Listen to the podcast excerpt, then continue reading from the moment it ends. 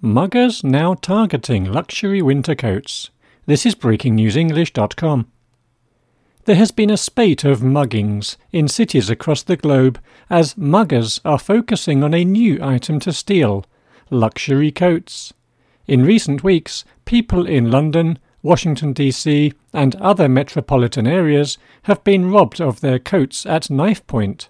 One man in Birmingham in the UK was slashed across his face as thieves made off with his jacket. Criminals are targeting coats that cost as much as $2,200 each.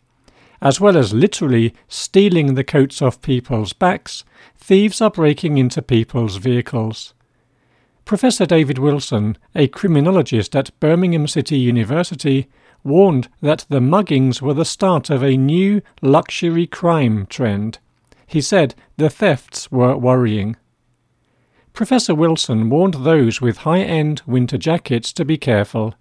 He said, I would tell anyone wearing Canada Goose branded jackets to be careful and be aware of your surroundings and who is around you. You have to be vigilant for opportunists who might try to steal them. He added that thieves used to target Rolex watches, which go for thousands of pounds, and then sell them online. A London Transport spokesperson said Canada Goose coats are targeted for robbery. It's a real concern to us because it really impacts the safety of young people on the network.